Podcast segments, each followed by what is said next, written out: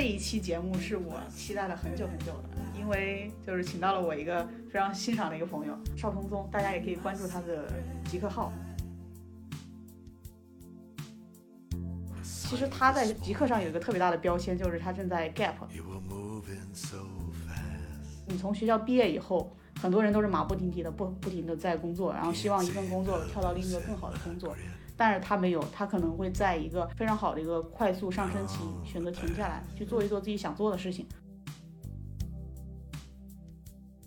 碰巧我后来这个工作离职了以后，也歇了三个月的时间，我们有一个短暂的，就是共同的、相同的经历。包括后边的话，我马上后天我就要离开北京了，你这边下个月就要离开北京了，所以我很希望就是借这个机会，我们一起来聊一聊 gap 业，把它作为一个项目啊，我们的一些想法以及对后续的一个规划。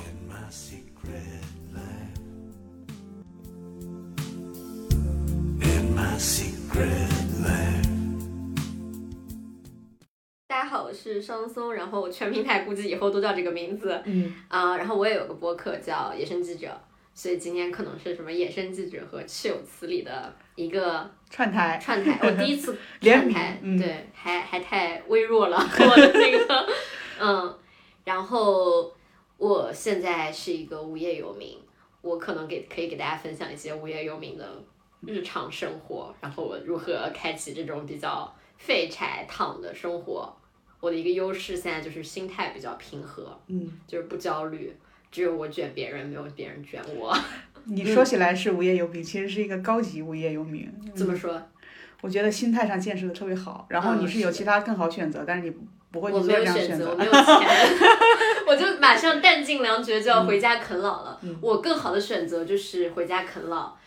哦，这可以铺垫一下，我是江浙沪人，然后给大家分享一个笑话。嗯我前段时间听的，说江浙沪子女为什么老是出妈宝男，啊，就是因为江浙沪子女你会发现他最好的投资是孝敬父母。我深以为然。哦，我觉得 嗯对我，我不会主动鼓励朋友们去做我这么极端的选择，因为嗯我觉得每个人底层情况不一样啊。还是我们这个观点，你就听一听就完了，还是要根据自己的综合情况来做这件事情。嗯嗯呃，首先想聊的就是对于 gap 的这个起因，因为我自己的成因是因为我工作太累了，我想嗯停下来。我觉得我自己的大脑、我的时间、我身体都不属于我自己了，完全贱卖给工作了。对，所以我想让自己属于我自己，就是这么一个简单的成因。我不知道你是不是因为被工作折磨，不是，挺好的。我为什么我觉得我们俩挺有对照性的，就像 A/B test 一样，就是个人有不同的呃生活方式，我们可以聊一聊，对大对大家可能也有参考意义。那你的起因是？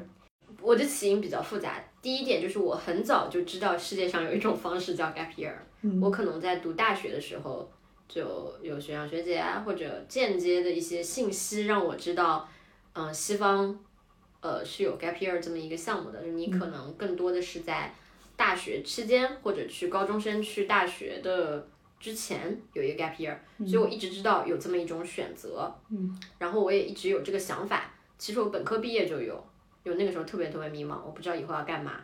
但是呢，我研究生申请的特别顺利，嗯，然后还拿了点奖学金，嗯，然后夜长梦多，我就去读了。好，研究生毕业呢也有这个想法，但是我呢，我当时就投实习嘛，也特别顺利。就北京这个城市我很喜欢，然后那个实习的岗位我觉得是机会非常难得，然后我还是选择了实习。所以我的 gap 是一直有这个想法，但一直被一些客观的命运的抓手它搁置了，就是这个种子一直在我心里，这是其一。那其二就是我在工作的过程中慢慢发现，嗯，可能我现在的岗位的方向和互联网 IT 互联网吧，我的行业是 IT 互联网这个方向，不一定是我后续一直想做的。嗯，我觉得不是能通过简单的跳槽解决的这个问题。嗯，然后我的累是一种精神上的疲惫，就是外企嘛，我在一个大外企，那外企它其实是某种意义上能做到 work life balance 的。嗯所以就不会像你一样 被一个会议搞得身心俱疲，说我要停下。我更多的是一种精神层面，它有很多软性的东西，比如说我软性上觉得比较疲惫，或者我当时的那个业务，嗯，太闲了，太闲反而会抽空我的精力。这个不知道大家有没有感受？然后太忙的时候，我只想奉献给我工作，我还是蛮能自我 PUA 的一个 P PUA 的一个人，就我可以使我自己充满 passion 的去工作，只要那个东西能带给我一定的意义感和价值感。所以反而最让我决定从工作这个状态跳出来，是我有一个业务非常非常的闲，哦，然后我开始闲到怀疑人生，嗯因为就是什么一有人类一思考，上帝就发笑。还有一个点就是你一闲，你就会有主流以外的想法。然后那个时候也是慢慢到了工作快两年的时候，我之前想就是我工作两年我要就是想 gap 的，嗯，然后机缘巧合吧，所有东西凑在一起之后，我觉得有一个 moment 感觉到了，我就选择了 gap。然后之前我也是一直在做一些客观条件上的准备，比如攒钱。嗯，所以我觉得是天时地利人和，所有东西都准备好了，嗯，我开启了这个项目，所以你准备的时间很长，其实。很长。哦，所以你从某一个维度可以说从，如果从买种子就作为一个的话，那这个可能有三四年的想法。嗯，如果从具体执行这个项目，那也有一年半。嗯，就是我从北京一开始正式工作，我就是在攒钱的，我就知道我想休息。哦，还有一个点，嗯我还没工作的时候，我就看过一篇大浪淘沙里的文章，嗯它里面就说，工作的前两年是一个年轻人可能进入社会与社会发生特别大冲突的两年，你在那个里面会有一段阵痛期，然后你怀疑价值啊，各种价值取向的重新建立，有可能你熬过这两年，你就能永远工作下去了。哦好，我当时觉得特别恐怖，我就踩着两年这个节点出来的，我就觉得那我也不是因为我害怕社会，我拒绝进入社会，所以去一直读博，一直读书读上去。我也进社会了，我大概对社会有一个我自己的认知了，我知道这个游戏规则，就是职场游戏规则大概是怎么样了。嗯，我想试一下别的东西。这个我就觉得他可能也像有的同学，他可能工作两年又出去继续读研或者读博、嗯是一样的，嗯他只是方式不一样而已。对他，嗯，他只是可能选择不去就职于哪个呃组织，对他选择一个人单独成为一个组织。对，所以我有一个特别想说的，就是我觉得 gap gap year 或者说间隔年，它只是一种经历，它没有什么特别不同的地方，只是说一种，嗯，给大家提供有一种方式是你可以这样去生活一段时间。嗯嗯嗯那比如说在具体规划上，你说呃，可能这个种子埋了三四年，但具体这个规划你可能做了一年。嗯。然后那那个规划，你最初会从哪些维度把它做好呢？比如说你刚才讲到的，可能攒钱，之前一直努力的方向就攒钱这块儿是在做的，然后呢还有其他的讲句实话没有，因为嗯我之所以要 gap，就是觉得我的方向不是很清楚。嗯。那思考其实一部分时候你是平时日常闲的时候思考，一部分是你在做事的时候思考嘛。嗯。人就是想不通。嗯。或者说可能我已经接受了，可能活一辈子你一直都有问题在困扰你。嗯。只是你随着人生阶段问题会越来越复杂。嗯。所以我觉得我也一直从来没有想清楚我要干嘛。嗯。当我抓不住任何东西的时候，我觉得钱是唯一真正决定你要开启一个项目，无论是创业还是 gap year，嗯，它能和不能的一个关键的东西，就像那个电路零或一的那个关键的东西是钱，剩下的我觉得都可以再调整。嗯。可能就是说钱能解决这个社会上大多数的一些对问题，，就百分之九十的问题是靠你有没有一笔，就那个什么 fuck you money 决定的。嗯。但是呢，剩下的问题，我觉得不是问题。嗯。嗯那所以讲就是你在规划这块儿只做到了财务这个层面，我只做到了财务的层面，我就其他的我努力想了，但是未必能有什么结果。讲句实话，就是到我真的出来之前，嗯，我只是觉得模模糊糊的，我大概知道我可能想尝试一下内容，嗯，然后我有一个模模糊糊的方向，老板问我你要干啥，我都说不出来，那你当时等于是你并没有做太多规划的情况下，你会不会也害怕？害怕呀。就是你做的这件事情本身就无意义了，你想要的东西，想得到的那种体验得不到。呃，什么意思啊？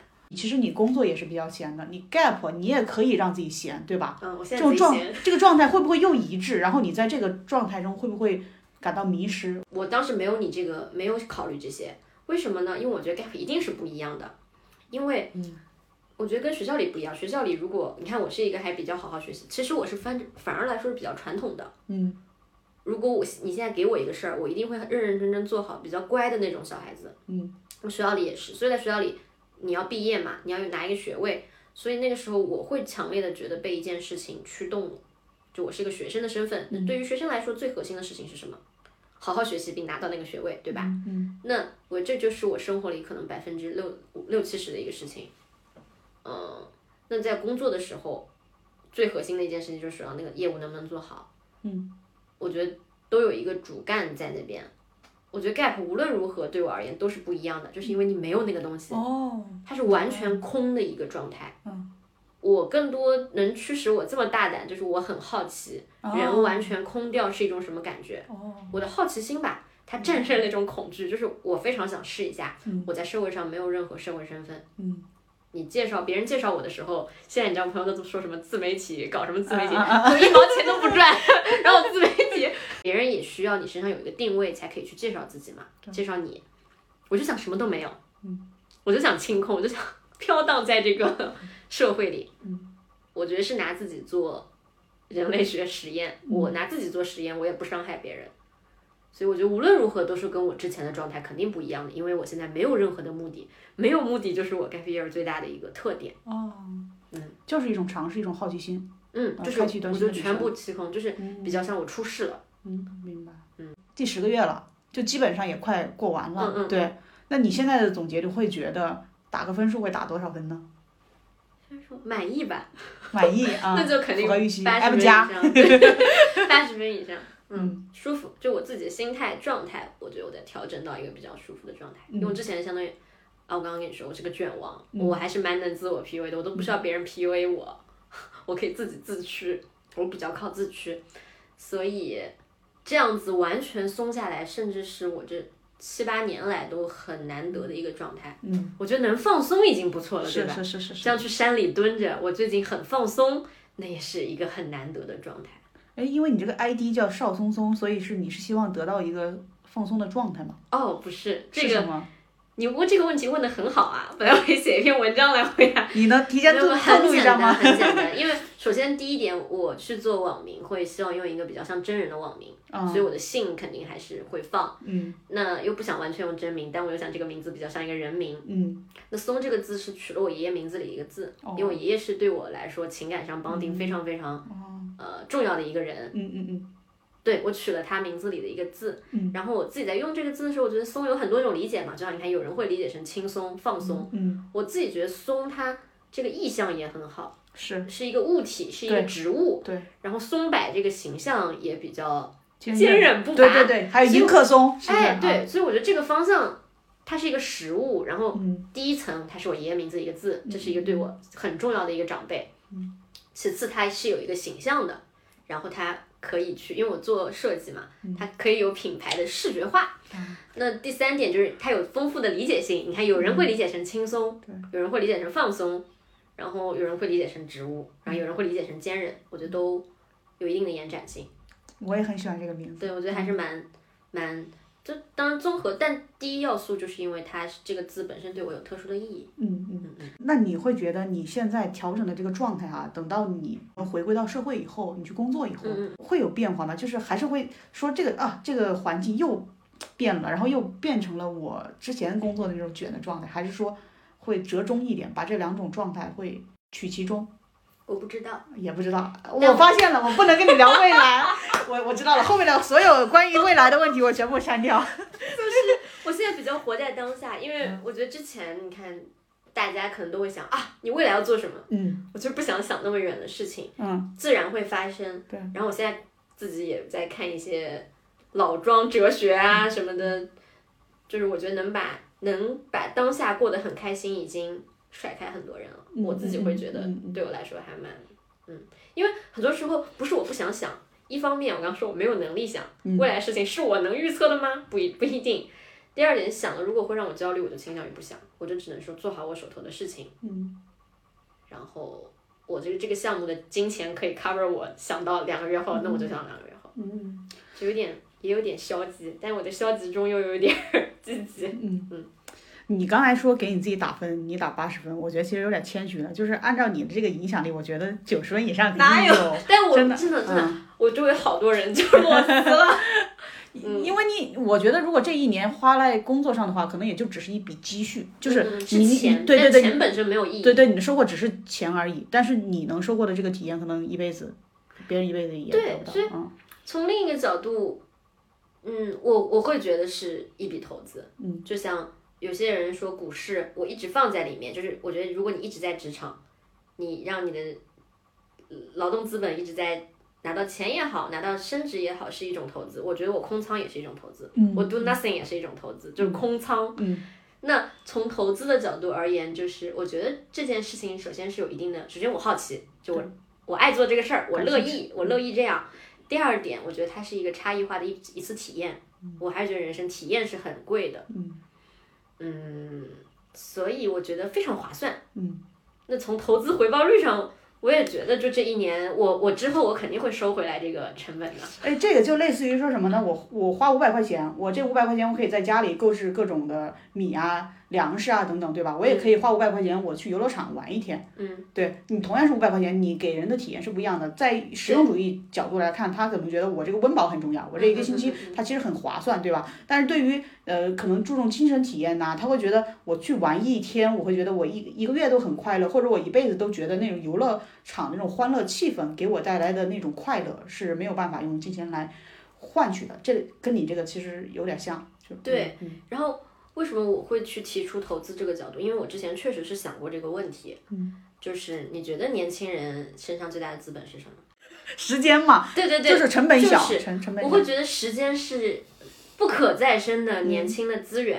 那比如说我当时如果我去，我工作两年嘛，公司也比较好，我我跳槽肯定是工资能接近翻倍，那我就还蛮体面的在北京可以活的。嗯那假设我都不知道该怎么假设，因为我其实没有去面。啊 那假设说我有个五六十万，嗯我觉得我的一年不止五六十万，嗯，它不仅是放在客观的社会衡量体系里，是因为我真的觉得年轻的时候每一年是无价的。那我觉得我要用来做，我觉得值回青春的事情。反正青春我也没多少年了，已经。更小的朋友可能已经不觉得我们这个年龄是年轻人了，你懂吗？是所以我觉得反，反正我更年轻的时候也没有更放纵，所以我觉得有点像晚来的叛逆。我就是一定要搞我感兴趣的事情。嗯嗯我我之前为什么我会去愿意做内容？因为我觉得我在我成长的过程中，还是被很多网红、嗯被很多博主影响的。我觉得还是有很多博主试图在传递积极的观念、对丰富的人生。对对对，我一直关注的一个也是北京的博主，哎，我也很喜欢北京的原因就是北京人开就是大气开朗的那种情调。嗯然后他现在在上海啊，他之前写过一篇文章，可能在比我们长两岁。嗯，他就说他觉得很困惑，年纪越大，就是我们从小孩儿没有对生活的掌控能力，成长到现在这个年龄，年纪越大不是应该越自由吗？嗯，为什么现在的感觉就是有些人年纪越大，难以割舍的东西越多，嗯，反而越来越不自由？哇，当时那个话给我的冲击就很大，所以我就觉得我努力是为了什么？我的能力就是我做事儿的能力提高，我在社会里我有打猎的能力，赚钱的能力，我是为了自由啊，我是为了有更大的选择权，我不是为了抓着一个东西不放。就很多时候有一些年轻嘛，机缘巧合，我拿到了一个特别好的岗位，我去了一个特别有名的公司，但我又不能让这些东西真正绑住我，那它就不是一笔一个礼物了。对，它礼物成为了限制你的枷锁，那我觉得就没意思了。我还是觉得说能有选择权利，然后拿得起放得下，反正那个博主那个话给了我很也是一一一一下的动力，就觉得耶，我们年纪越大，就你努力是为什么？我努力是为了房子、车子，就这个年龄层来说，中国九五后，我们年龄到这一代，其实物质基础。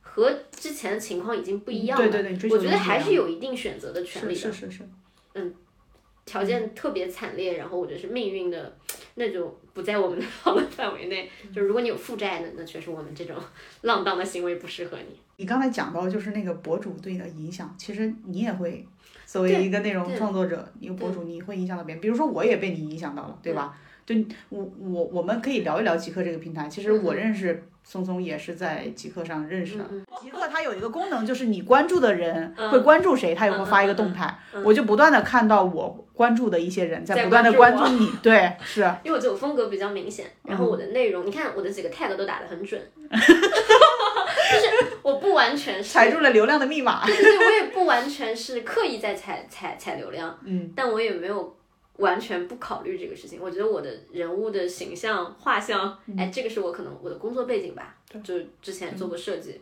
那工业设计里面很重要的点就是就是大厂里的人物画像，然后你产品定位。那如果我作为一款流量产品，我觉得我的定位是非常清晰的。哦。就我我有在刻意传达，也不是刻意，这个东西很难讲嘛。嗯。就是我就是也是真实的，我现在就是一个 gap year 的人。嗯嗯。然后我是一个什么性格的，然后把风格做强，然后我个人风格就确实是这样子。碰巧极客这个群体有很多的这种互联网人，就是互联网这个圈子里的人，对，互联网是。比如说像我可能受到你的这个影响，然后选择了 gap，然后我们可不可以就聊一下？如果说也还在工作的人，他们想选择 gap，我觉得大多数人应该都很想选择。如果抛开这个钱的这个层面，大家都很想自由。首先，这个人是个什么样性格的人？第二，他在什么情况下就是适合去 gap？我自己的想法是这样。就是我觉得这个人其实不应该太保守，就是过过过于保守。就是我自己身边会有同事，是我绝对不会选择这种方式的。他会觉得说，OK，嗯，我我我首先我没有办法，嗯，忍受我的财务上断掉。第二呢，我我在心理上我会我没有一个容身之所，不属于一个集体啊。这个就让我想到，其实为什么我们从学校走出来以后孤独感特别强？因为以前从家庭的团队或者是从这个学校的这个班级的这个团体里边隔离，以前你不会选择说，我很少有像你说的那个你的采访对象那样退学的，更多的时候大家就是跟着班级跟着集体在走，就是你毕业以后你隔离的集体，你不属于任何一个集体，对吧？你进入到一个公司里边，你这个集体它不是一定强制性要求你一直在那儿，你可以自己去选择，但是很多人就选择啊，我不不会脱离群群群体，对我在这个社会是有这么一个。标签的，我是这家公司的员工，对，所以很多人在心理上他是没有办法容忍，说我撕掉一层标签，我不属于任何一个集体，我是一个单独的个体的。对我觉得首先来讲，他不能是一个这样一种心态保守的人。我我第一点我想说，我个人还是比较相信变化的可能性的。嗯，我不觉得你现在一定要是一个什么样的状态，你才能够去选这个。嗯，但我又同时知道你在问什么，就是。你觉得现在这个人可能相对而言，可能更准备好接受这种冒险，对对对是。嗯，首先我还是觉得说，大家如果有这个想法，你都可以通过掌握你自己的信息啊，不断磨练自己。嗯。这就是一个勇气，就是你过山车跳的那一下，或者你去蹦极那一下，它是一种体验。然后你只要试了，你就会发现没怎么样，就是个过山车嘛。嗯。对，这个是给大家打一个气。那另一个，确实，我觉得每个人情况太不一样了。嗯。呃。我觉得这个人还是，我只能分析我自己吧，安全感确实比较强。嗯，呃，自身给自身提供。嗯，一方面是我自身，就是我觉得就像我刚说，我努力的，我觉得我的能力相对，我大概知道我在市面上，如果我去应聘，我是工作，有一些岗位我是能 cover 的，这也是我为什么没有一毕业就去做这个事情的原因。一毕业，我可能我的安全感，就是我对我自己的能力在社会上是一个什么样的水平，我没有足够的认知。我大概之内已经知道了，就是我现在这个情况，嗯，我在社会上是一个什么样的能力区间，所以基于对自己清晰的认识和对自己能力的自信，嗯，就是我之前努力了，所以我会有安全感，嗯，这是我主观的，客观就是我觉得你的家庭环境能不能给你，倒不一定说经济上的 support 了，嗯，精神上能不能，就是如果一个人说一个东西，他如果还爸爸妈妈管的比较严。强烈的说你不能这样，我觉得很多人是扛不住的，所以我觉得客观你的群体、你的环境、你周围跟你亲密关系的朋友、家长、师长，是不是一个开放的心态？我觉得这个也很重要。嗯，因为以前我可能很相信个人的力量，我现在觉得环境对人是有很大影响的。对，这个第二，第三点我看看还有什么？我觉得冒险选择冒险是一个人会重复、不断重复的一种行为模式吧？对，嗯，我我觉得还是看这个人的经历。就像我本科读了五年，我转专业过，我本来学计算机，我转到设计，哇，这个就是已经很大了。其实我觉得那个才是我人生真的纵身一跃，然后降级转专业。嗯，我连那个困难都迈过了，我觉得后来特别进入社会，我没有觉得特别大的冲击，我觉得只是一次选择罢了。但很多人他如果从来没有这种越轨的经历，他在成年之后。因为社会给你的奖励更多了，你有很多钱，你还可以买个房，你还可以搞辆车。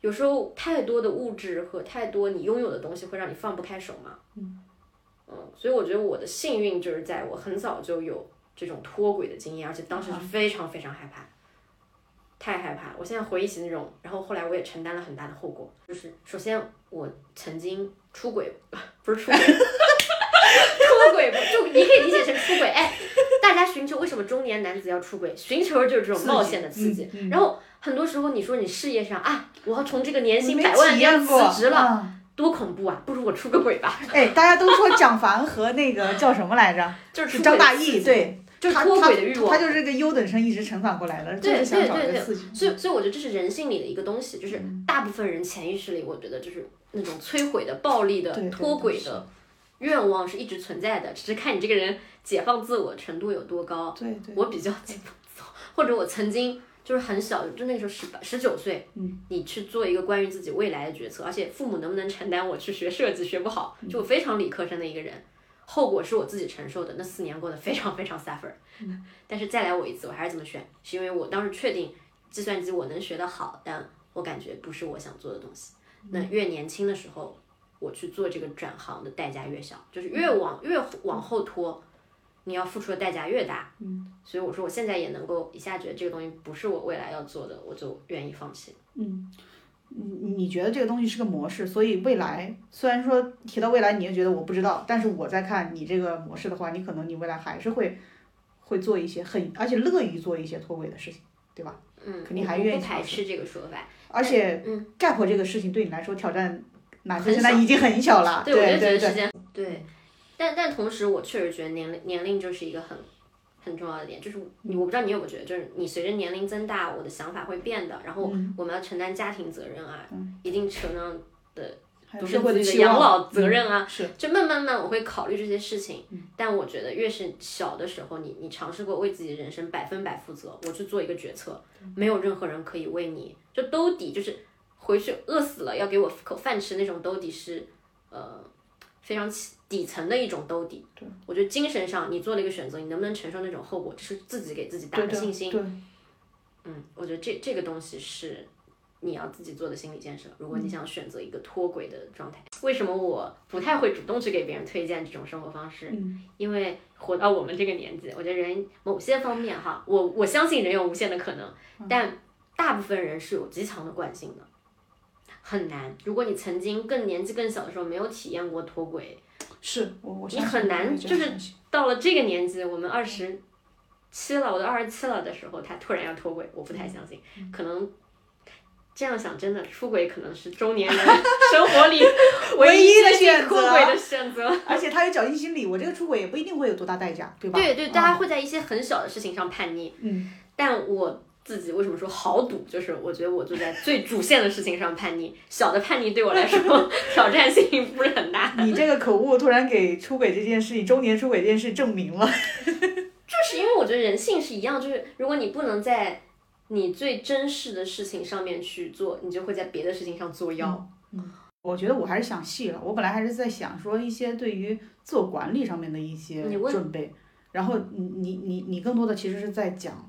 就是你在整个过程当中心态上的一个兜底。对，因因为我觉得那些就是你要这这是怎么执行啊？这是核心，对，是是核心。如果就是执行，你就是说，如果我们这种大厂互联网人，你说给你一个项目，你能做不好吗？就你去拆解一个问题，然后把它变成可执行的。我今天要攒五百块，明天攒一千块，然后我后天的时候去跟老板提出我要 gap 这这件事情，我这些都是有能力规划的。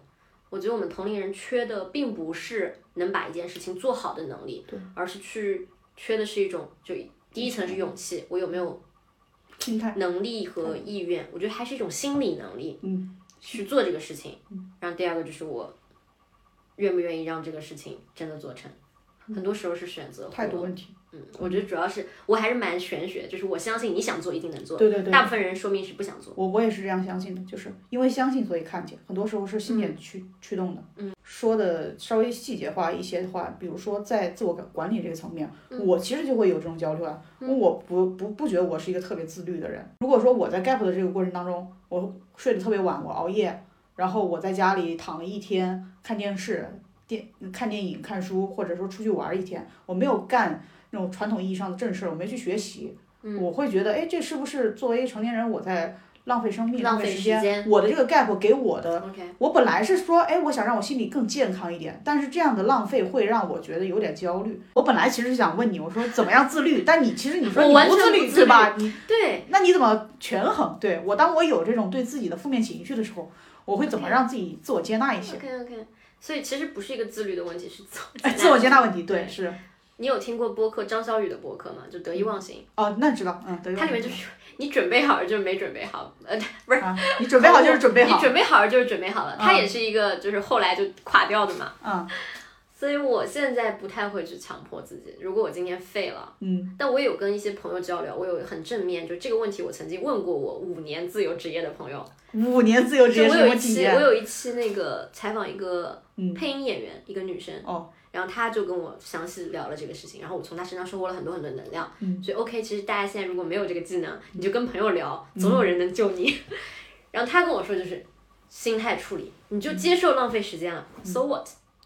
对，我今天就是垮了。就是她当时有个特别好的例子，如果你今天刷了一天抖音，嗯你其实是很快乐。就 guilty pleasure，你其实是超快乐，但是如果你刷完一天抖音之后，你夜晚很 guilty，就是很愧疚，那你快乐不就被冲散了吗？你今天就是说我今天就是刷了一天抖音，怎么样了？啊把那个撤掉，把那个撤掉，啊你接受自己，你去接纳自己的情绪，就是我就是 废物了，今天就是废了。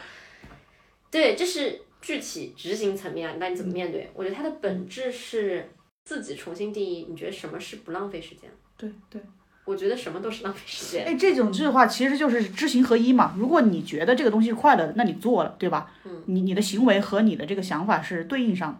你看，你觉得它是快乐的，所以你做了，但你后来又觉得它不快乐，那就说明你的心态变化了。你到底认为它快乐还是不快乐？很纠结。哎对对，拧巴了，拧巴了，是是是。其实就是你以坚持自己的价值观念，以一贯之，这个人生活里是没什么毛病。就有时候又要又要，然后或者我又要 A 又要 B，、嗯我很相信这句话，就是 you can 什么，你你能够得到所有东西，但你不能同时得到所有东西。嗯我就想清楚，我最近就是，哎，我就是我最近最近很穷，但我最近就是不要钱了，我不要我的职业生涯了，嗯我就想一年快乐，你就可以快乐。最怕就是你又要职业生涯又要快乐，但很多时候注定是矛盾的，鱼和熊掌不可兼得。对，所以我就说，比如说我做出了我的选择，我最近就是要熊掌。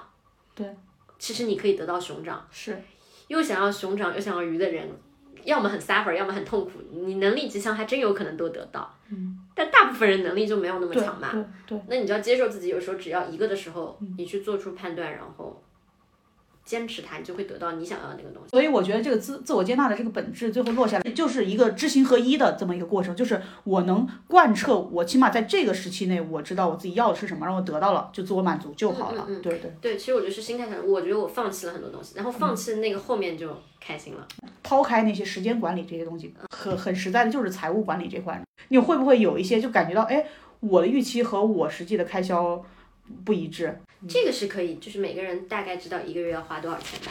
然后我的预算是，就我攒的那笔钱，某种意义上是超过我需要花的的。嗯但所以我现在花超了一点儿，啊，它不影响我总体能维持到十二月。所以我说这个就是我计划控制住的部分。嗯，就钱这个地方真的很重要，因为你因为钱一旦失衡，你整个项目都没有办法推进嘛。嗯。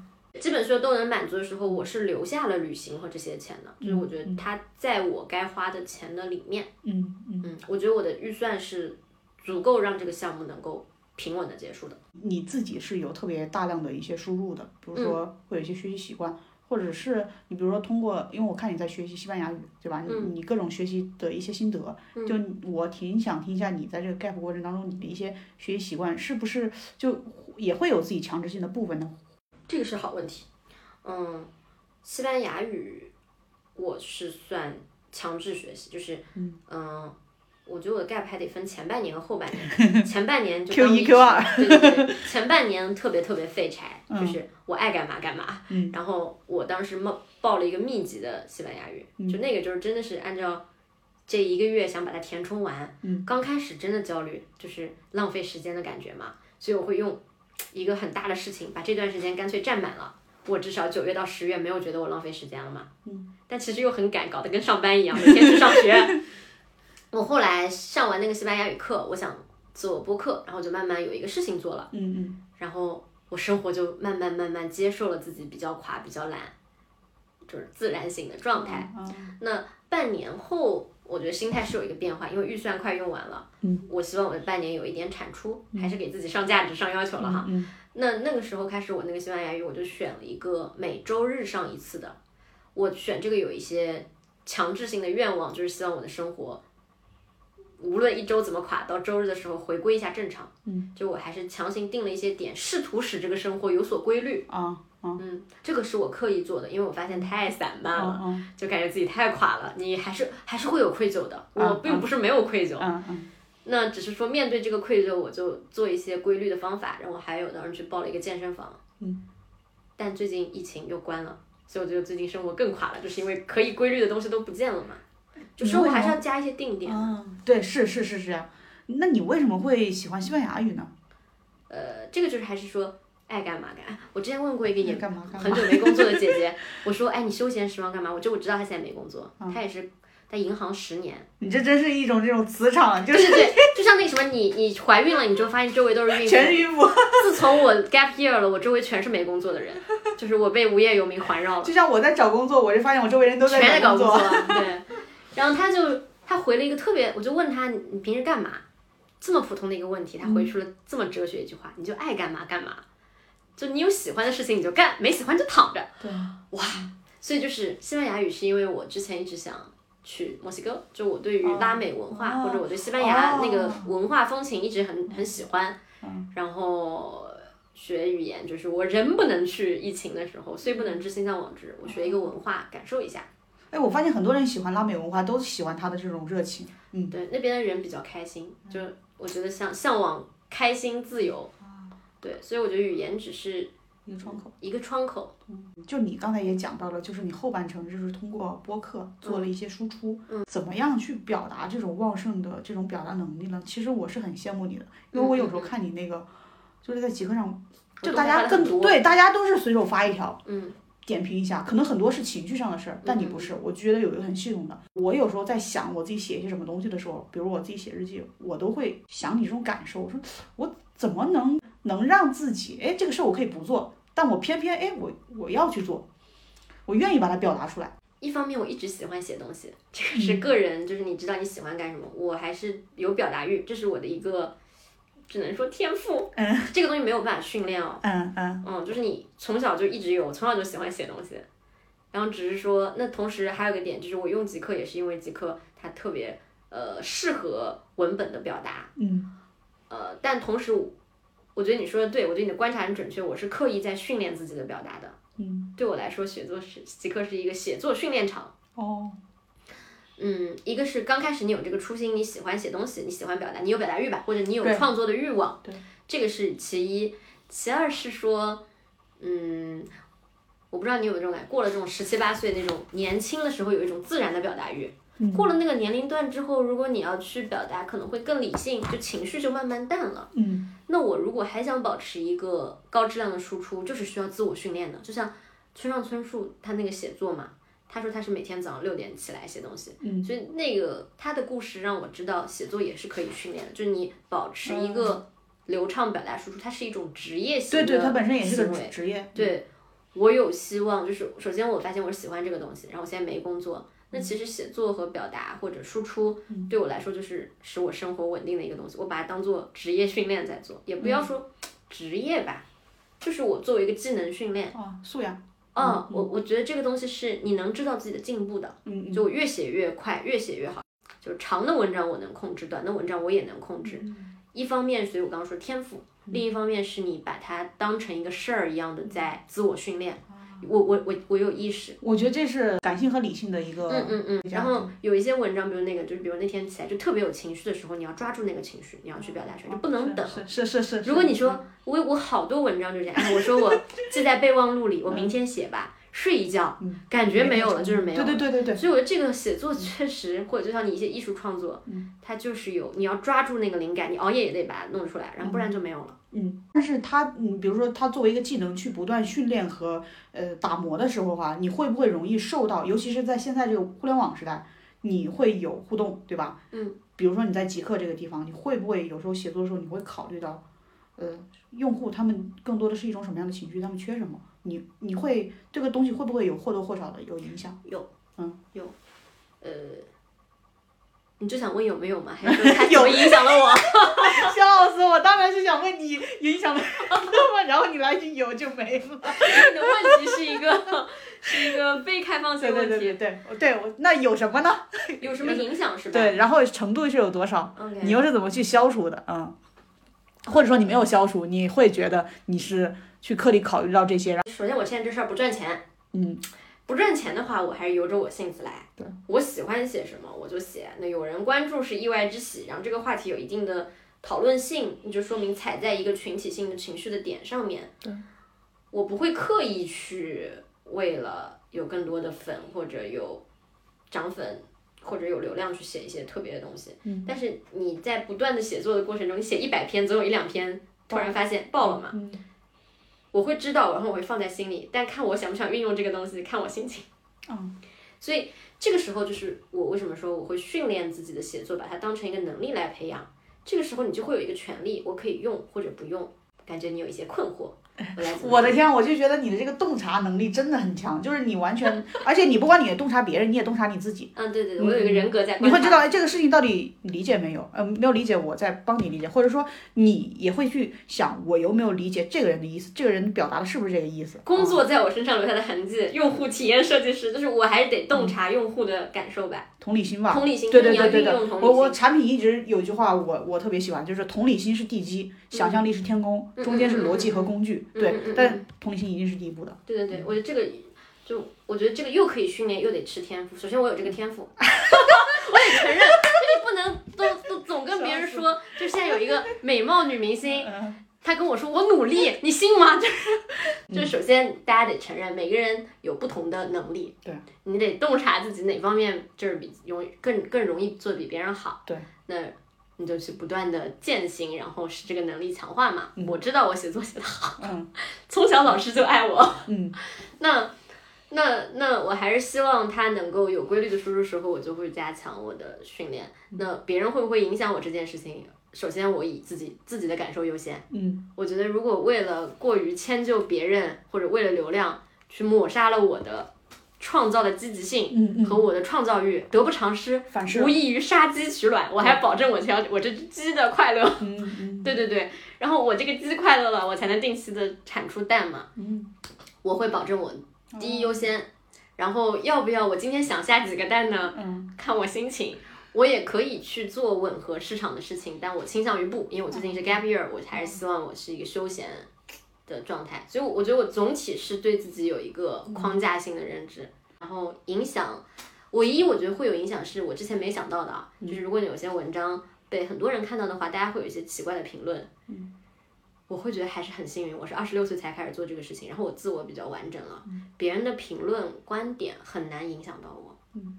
我会觉得求同存异，你有你的观点，我有我的观点，我不会因为你的观点或情绪影响我的状态，我不是很 care 别人怎么想我，嗯所以有影响，但还好，如果我我我感受到了它是外界的，嗯我不会让它影响我的内核。嗯嗯。我我我听你讨论每一个问题的时候，我都觉得人间清醒不足以形容你，你知道吗？怎么这么清醒吗？就是你总是能把一个事情说到它很本质、很核心的元素上去就。我一直喜欢的日常的训练，就就是是理科对我的训哎，练。是不是你有摸索过？就是你也有考虑过浅层次的。你比如说年纪小的时候，你可能你也会有情绪的东西，你会被情绪这个东西所影响。然后到慢慢的，你发现，哎，我接触到它本质的时候，我发现接触本质的时候能解决问题，它更能。就是牢固我的人格，你会觉得这种快乐，发现是你真正追求的，是是是是是。就有时候你发现这个个问题就是根本解除的时候，有点像有一种磨刀不误砍柴嗯工。嗯我倾向于做磨刀的事情，而不是去天天砍柴火。嗯你把你的这个东西磨好了，啊那你只要磨一天的刀，你可能要磨五天的刀，哦你那把斧子就很利了嘛。哦，我接下来一周砍树都很快。你这么理解磨刀不误砍柴工啊？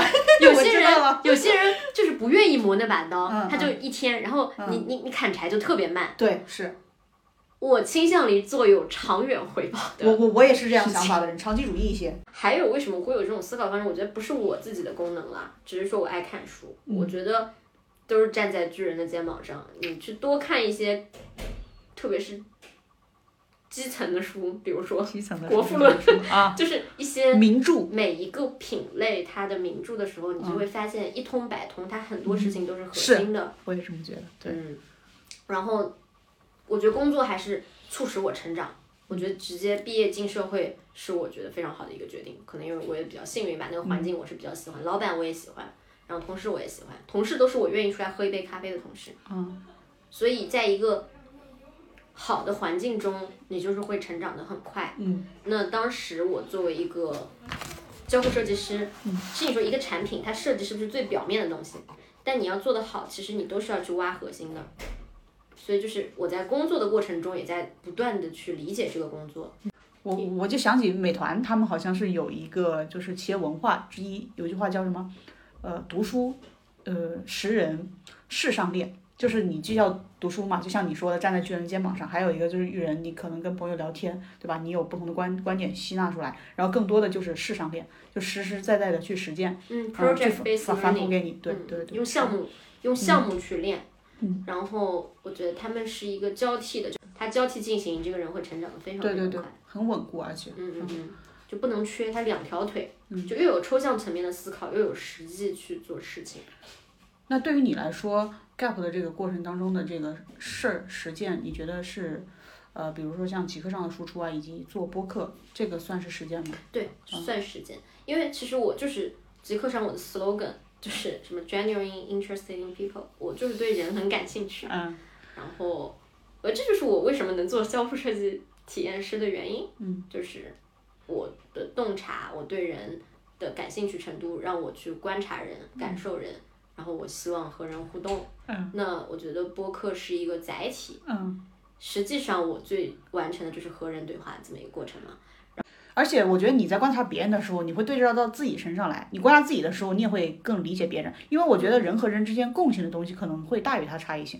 所以我觉得停下来挺好的，就是我觉得我们周围的朋友不缺少为为为父母、为环境、为为别人而 奔活命的人，多少人为自己？你敢说一句我在为自己过活？对，我觉得很难讲。那我觉得我没有办法真正说，我作为一个独生子女，我以后承担压力还挺大的。嗯我没有办法说我的一生都可以为我自己而活。我觉得我保证我这一年是为我自己而活。嗯嗯。那你在就录播客当中有没有什么比较有意思的事啊？某些选题让你有意想不到的一些收获，哪怕是你跟我分享过的，你已 OK 经说。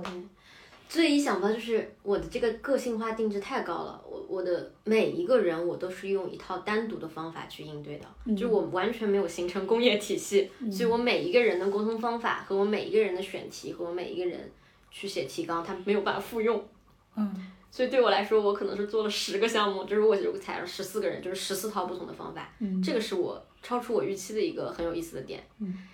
第二个点，我觉得就是因为我的播客叫野生记者嘛，对其实我是训练自己的采访能力，就是记者这个身份，嗯虽然是野的，但是是在训练这种职业。嗯嗯，有一个很有意思的点，就是如果当你认真的看一个人的时候，因为我就像一个镜子，我要去关照他嘛。对。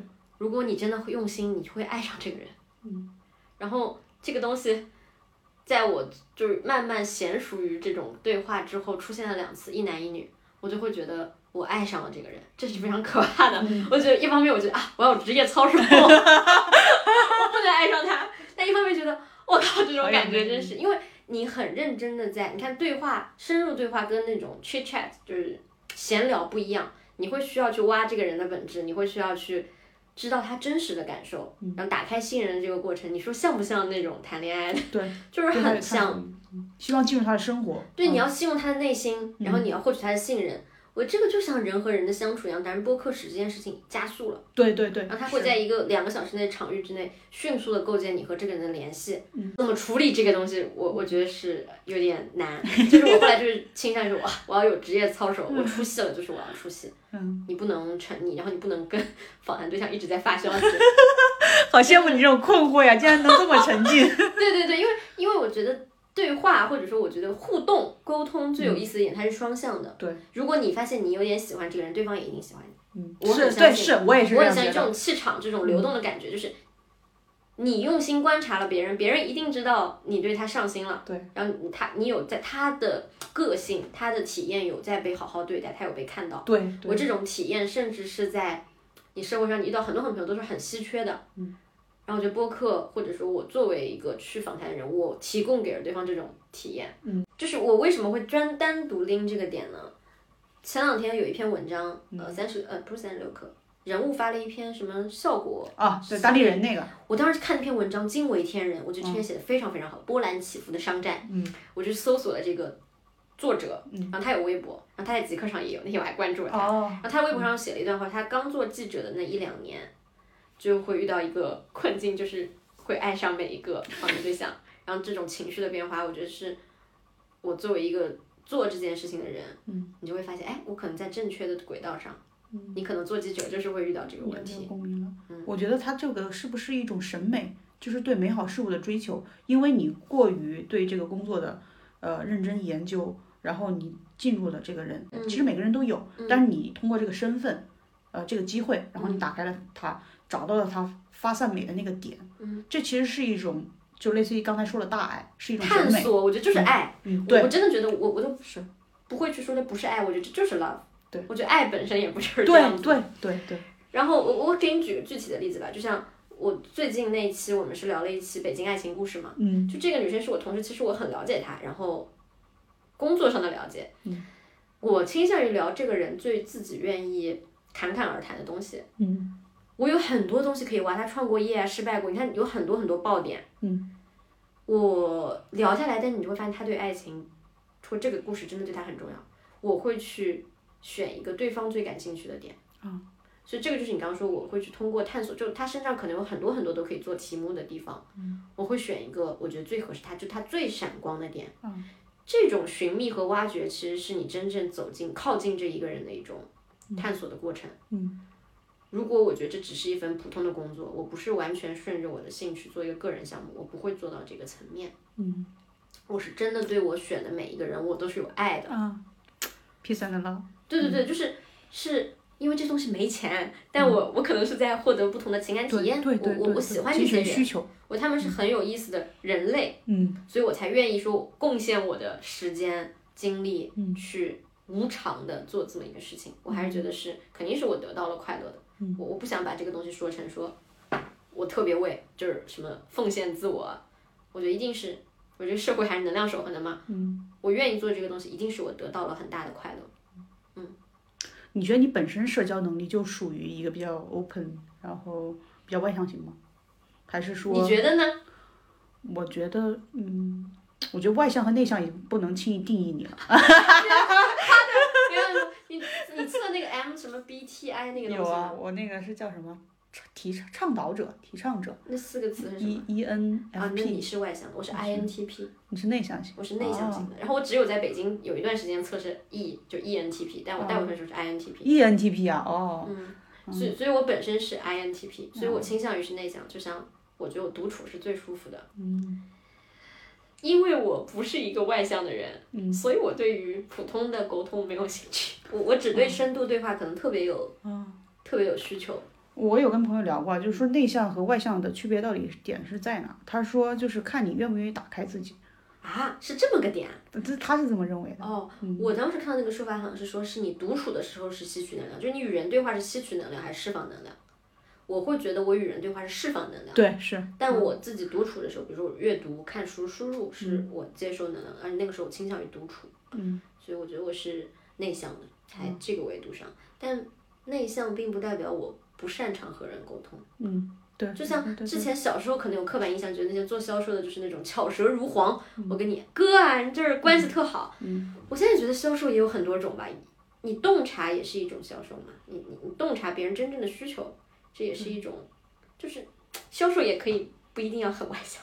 嗯我我确实觉得内向和外向去定义你太狭隘了，因为其实用表达能力和感染力来讲，你是外向的，我我是这么认为但是我又传统意义上，我会觉得外向很多时候他会失去尺度，过于活泼的话，会让人觉得就是这个人太有攻击性，可能呃会有入侵的感觉吧。对，我不喜欢你这种的边界节奏。对对对对对，但你的边界感也很强。我从这个面上来讲，嗯我又觉得你很你是偏内向的。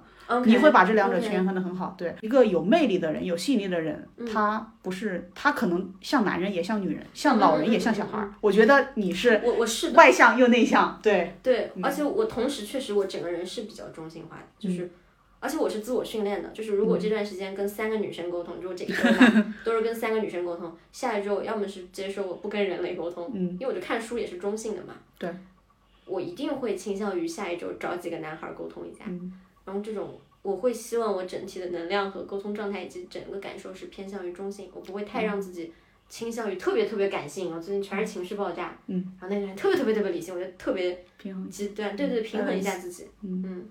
那我们就落到 gap year 这个项目上面来，就现在来讲的话，就基本是要结束了，嗯。然后你可能要开启人生的下一个阶段，嗯。就是尤其是我们俩都在北京，以后我、我我选择去深圳，然后你选择回到杭州，嗯，你你会怎么样去回顾你在北京的这三年呢？你觉得？哦，这个话题看猫猫流泪了。哎，就来来和走，就是来去之间的这三年的这些变化，我十八岁之后就没有长期在杭州生活过，然后我是从英国，我从伦敦直接来的北京，嗯三年，嗯，我觉得这是我人生做的，至今我觉得非常非常重要以及幸运的一个决定，嗯，我非常非常喜欢北京，嗯嗯然后，所以你看，我很多都是我还是自比较自驱的一个人，嗯，因为我喜欢，我才会对这个城市以及这个城市里的人花时间花精力去感受，嗯，所以我的喜欢非常非常重要，嗯，然后在北京这三年，我成长的非常非常快，某种意义上是脱胎换骨的，嗯。嗯，我和朋友去衡量一段经历好不好的时候，包括选一个高中，选一个研究生学校，你申请一个学校，我的一个评判标准是，呃，你进这个地方和你离开这个地方的时候，你是不是两个人？我觉得北京做到了，说我来北京和我现在离开北京，我会是某种意义上两个人。嗯我的改变非常非常大，我的开阔性就变得很大，因为北京本身就是一个很开阔，真的是天，我觉得是中国而言，天南地北人都会在这边汇聚嘛，眼界会在国内这个层面上是一个，我觉得是最好的平台，没有之一。我觉得这种空间上的左右开阔和人的层次上的上下开阔，是我觉得北京非常非常有魅力，然后吸引我待了三年的一个地方。嗯好像没有什么城市我待了那就出家也就要那么久，三年对我来说很久，因为我切换非常快的。我包括本科，我中间也是去交换啊，然后换地方啊，我我很少在一个地方待那么久，所以北京极度的吸引了我。因为你本质是这样一个人，独特性这么原创性这么强，嗯你换另外一个城市，你也会发光，我会觉得，有这种可能性吧，但但我会觉得我对一个地方极度的喜欢这件事情，嗯，它不能不哦能换，因为我喜欢北京。你看我这个前提是，首先我喜欢北京，所以我才愿意这样。就有些时候，我刚刚不是一个很特别的点嘛，我在很多地方，大部分时候我测出来都是 ENT 呃 INTP，我只有在北京是 E ENTP，哇，就这个地方能够到让我我我大部分时候愿意自己待着。北京的开阔程度，然后北京你遇到怪人、有趣的人的程度，让我去愿意适度改变一下我的性格，这个是我觉得是没有办法替代。我不觉得我要是一毕业去了上海能有这样子的状态，所以说国内没有什么其他的城市让没有你产生这。样你。看我都愿意直接回家了，我我可能会想去深圳看一眼吧，嗯就是如此新的。然后我之前是对政治历史完全不了解的人，嗯然后最近开始看，我觉得那作为一个发展如此快、经济如此嗯快速的地方，也有很多年轻人的地方，我想去感受。嗯但我还是觉得北京是独一无二的。嗯就国内我没有，目前啊，久居我没有特别、嗯特别特别更喜欢的地方。哎，其实我我想问你这个来去之间变化的时候，我自己也思考过这个问题哈。我想了一下，虽然说变化很大，但是我发现我变的性格我其实没变。就像我们刚才聊到的，我模式好像一直没变，我会愿意去冒险，我的性格一直会这样，但是我可能对一个事物的认知会变。从一个小事儿上举例子啊，以前我刚开始找工作，这个工作哪怕和我完全不对口，我没有经验，我都愿意去。我跟那个 HR 我 say hi，然后跟他打招呼，跟他推荐我自己，写一长段话，然后给自己做一个小名片，还把自己的各种哇，那你肯定能拿到好工作啊，就 靠谱。就是就是你是就是把你的作品搞成各种各样链接，然后特别花哨的发给他，你愿意什么人你都去和他这么聊，但是你后来你发现哦，事实不是这样的，筛选人人才的这个口径已经定下来了，它就是需要工作经验更加对口的，所以你的努力会更加的精准一些。嗯，也就是我会觉得可能年轻时候由于你的不够客观，不够认清接近现实，你很多的热情和激情会被消耗掉。嗯，但是我现在会觉得我自己。呃，会更加精准一点。但你说我性格变了吗？我其实性格也一一点没变，我还是愿意在我热爱的事情上释放。但是我对事物的认知不一样，因为我以前会觉得什么人都能接受我这种热情，他都会有回报，但现在我发现事实并并不是这样，对，所以你可能会更加认清现实一点，更接近你对事物的认知和这个事情真相是契合的，嗯，所以我后来想想，你要说我变了吗？其实我好像性格里没变，只是我更接近现实了。我其实最后本来想落脚落在就是可能对未来的一些期许和展望上，然后我们刚才也讲了，就是你可能还是没什会觉得么展望。到到 有我有展望，只是说现在很多时候，之前我跟你们说事已密成，就是我现在没有办法说出来，或者说嗯我也没有办法用一个语言去组织出来。嗯我觉得我对未来是有展望的。啊。那我其实还挺期待我们两个人，我们在深圳或者我去杭州，嗯嗯嗯我们再见一面，就是人生在一个另一个阶段的时候，对对对，我们再有可去聊聊能发现上一个阶段。在杭州我垮了，不会不会不有会，真有可能，就是真的不一样，你知道吗？我为什么觉得我对环境如此挑剔？你知道我在杭州有多猪吗？就是我可以横躺横躺。嗯。所以我就是发现，那你会，那你一定会换一个环境的。我想你有可能还会回北京，你房子要不别退了。别北京北京生活太没生活了。嗯我觉得就是说，还是适当换一换吧，然后感感受感受。我觉得还是说心态，就是嗯你自己。可能我之前躺是因为我对社会没有足够的认知，我对于竞争和生活的残酷没有认知。嗯我现在有了，然后我可能回家会不一样吧，或者心态会不一样。嗯，我还是觉得自己嗯也不一定是确定性的，对吧？你也不会一也也有可能会发生变化，你又觉得另外一个城市更适合你。嗯，那我现在倾向于回家一段时间。嗯嗯所以我觉得这个问题就没有答案了，未来没有对对对，，没有没有特意的那个，嗯，一个阶段一个阶段。对，我还蛮蛮明显觉得是有阶段的变化。嗯，我就我从北京回杭州是我人生很大一个阶段的变化。嗯，这意味着一种岁月就一去不复返了。去北京是一个燃烧啊，年轻，然后热血，然后你可能就是就你刚刚说的，就很横冲直撞的，承载这些状态。无论从描述故事还是亲身体验，最合适的一个城市。四年哎哎，你怎么样？什么感觉？其其实你从呃，你比如说你留学啊，或者是你交换啊，你应该也有这种经历。你去告别某一个你已经就习惯了的一个地方的时候，对，你也会养成这种自愈能力的。我以前上学的时候也是那样，我就实太痛了习去了各个地方，而而且包括有的地方你不一定你是真的觉得我下一个地方会更好。我现在我都会觉得，哎，我我现在待的这个地方已经是我想要的那种生活了，然后我还要去下一个地方，对吧？嗯，就是你会有割舍的。但是我后来发现，从我仅有的人生经历来往回看的话，我发现我真的是一步一个台阶，慢慢的越来越有收获，越来越好。所以哪怕未来是未知的，我也一直相信它现在也不错，但是会比我以后会比我现在更好，我会有这样的信念感的。嗯，对。对所以就是在北京这边的话，我会觉得我是从小就是。喜欢北京，因为我后来学的是那个新闻传媒，我会觉得你做文化这一块工作一定要来北京。嗯对对，我以前的那个梦想是当一个记者，嗯然后所以我的我的实习经历一直是当记者，我也特别喜欢跟人沟通。对，嗯那我理想的岗位可能真的就是去电视台当记者，每天扛摄影机、拿话筒的这种。嗯后来我实习的经历好几段都是做这样的工作，我慢慢的发现我我从事的这个工作其实没有什么影响力，而且我做的事情很流水线，你知道每天就是写采访大纲，采访大纲都可以套，嗯，对吧？我都可以改几个字儿，然后去现场我拍哪些镜头，拍多少空镜，回来我导，然后我剪，然后我配同期声等等等等，然后最后成片，然后继续下一个稿件，对，就这样。它的产出是什么呢？没有什么影响力。现在谁看电视？没有。我觉得我刚毕业那个时间段，就是抖音正起来，我那个移动互联网刚刚起来的这个阶段，我就发现，哎，大家的注意力都在一些很零碎的内容上，而且他们的内容生产者实际上是，他不是传统意义上你觉得它学习过这块儿的，些对，嗯而且它所生产的内容可能很多不是符合你这个视听语言的这个规律的，但它能火起来，能吸引到很多人的注意力，所以发现这个时代变了。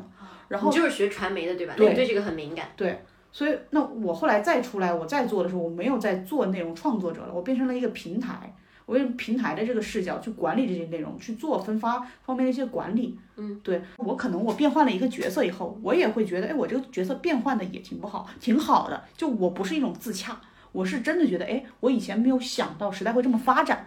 他真的带我来到了一个新的地方，我发现这个新的地方很不错，而不是说我我去宽慰我自己，哎呀，只能这样啦，你就这样吧，就是随遇而安。其实不是，对，所以我会觉得一步一个台阶让我走的特踏实，就是即便以后的生活也并不一定是，呃，对，并不一定说什么经济上啊，然后我们更富贵啊，房子更多。但我觉得从人生体验上我我一直相信我会有更好的人生体验。对对，是一种信仰。对，这这个是就是你这样相信，我觉得生活我的生活会更快乐和更积极。嗯所以我对北京这个城市的体验，就是我觉得是我人生非常丰富和饱满的一刻。对，其实我觉得城市它只是一种符号，还是人本身的性格寄予了这个符号一个意义。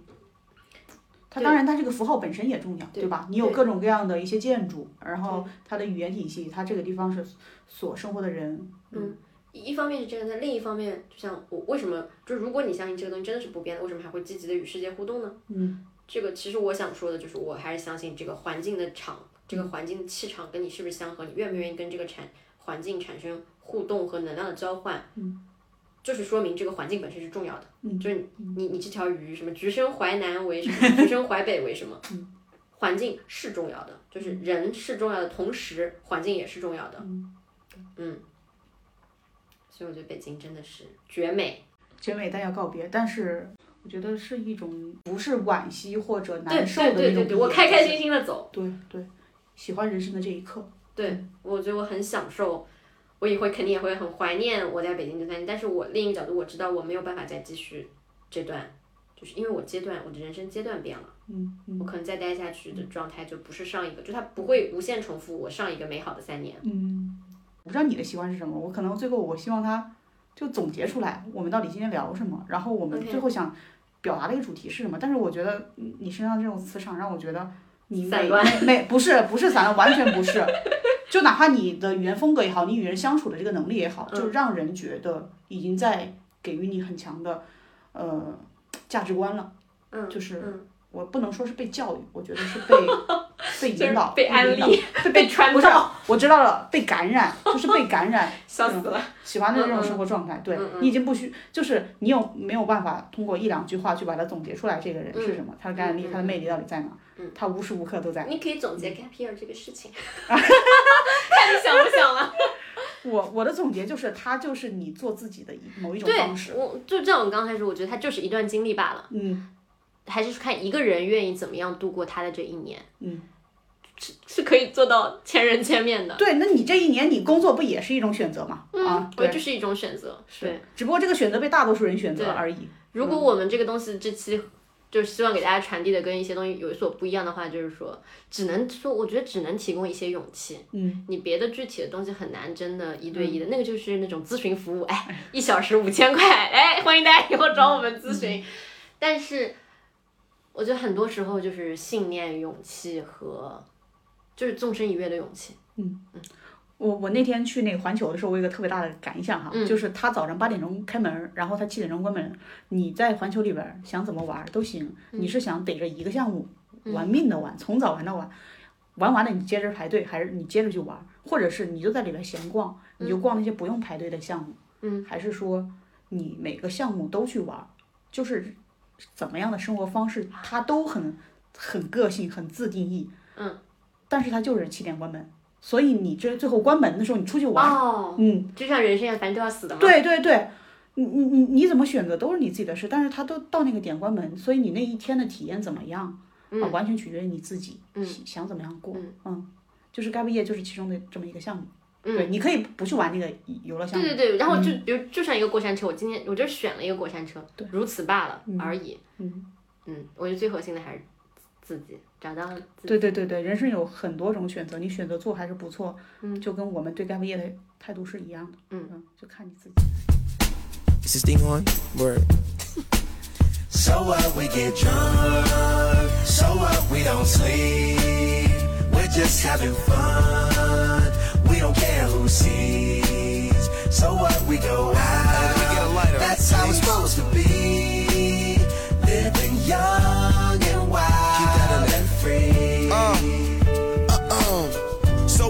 keep 'em rolled up, sagging my pants, not caring what I show. Keep it real if you don't know me, keep it playing with my bros. It look clean, don't it? Watched it the other day, watch how you lean on it. Keep me some 501 jeans on it, roll up bigger than King Kong's fingers and burn them things down to they stingers.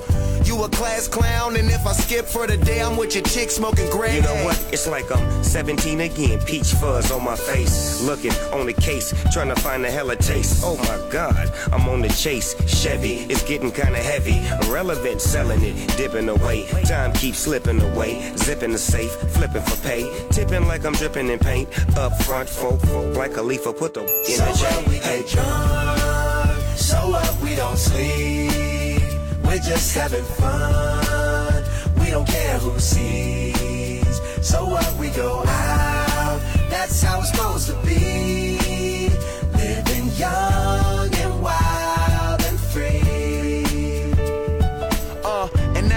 care. Long as me and my team in here, it's gonna be some green in the air. Tell 'em, Mac. Blowing everywhere we going, and now you knowin' when I step right up. Get my lighter so I can light up. That's how it should be done. Soon as you thinking you're down, find how to turn things around. Now things are looking up. From the ground up, pound up this Taylor gang. So turn my sound up and mount up and do my Uh, thing. Now I'm chillin', fresh out of class, feeling like I'm on my own and I could probably own a building. Got my own car, no job, no children. Had a size project, me and Mac killed it. THC, MAC, DEV, HD3. It's me, this is us. We gon' fuss and we gon' fight and we gon' roll and live So our life. what we get drunk, so what we don't sleep. We're just having fun. We don't care who sees. So what we go out, that's how it's supposed to be. Living young and wild and free. Yeah, roll one, smoke one. When you live like this, you're supposed to party. Roll one, smoke one, and we all just having fun. So we just roll one, smoke one. When you live like this, you're supposed to party. Roll one, smoke one, and we all just having fun. So what we get drunk, so what we don't sleep. We're just having fun.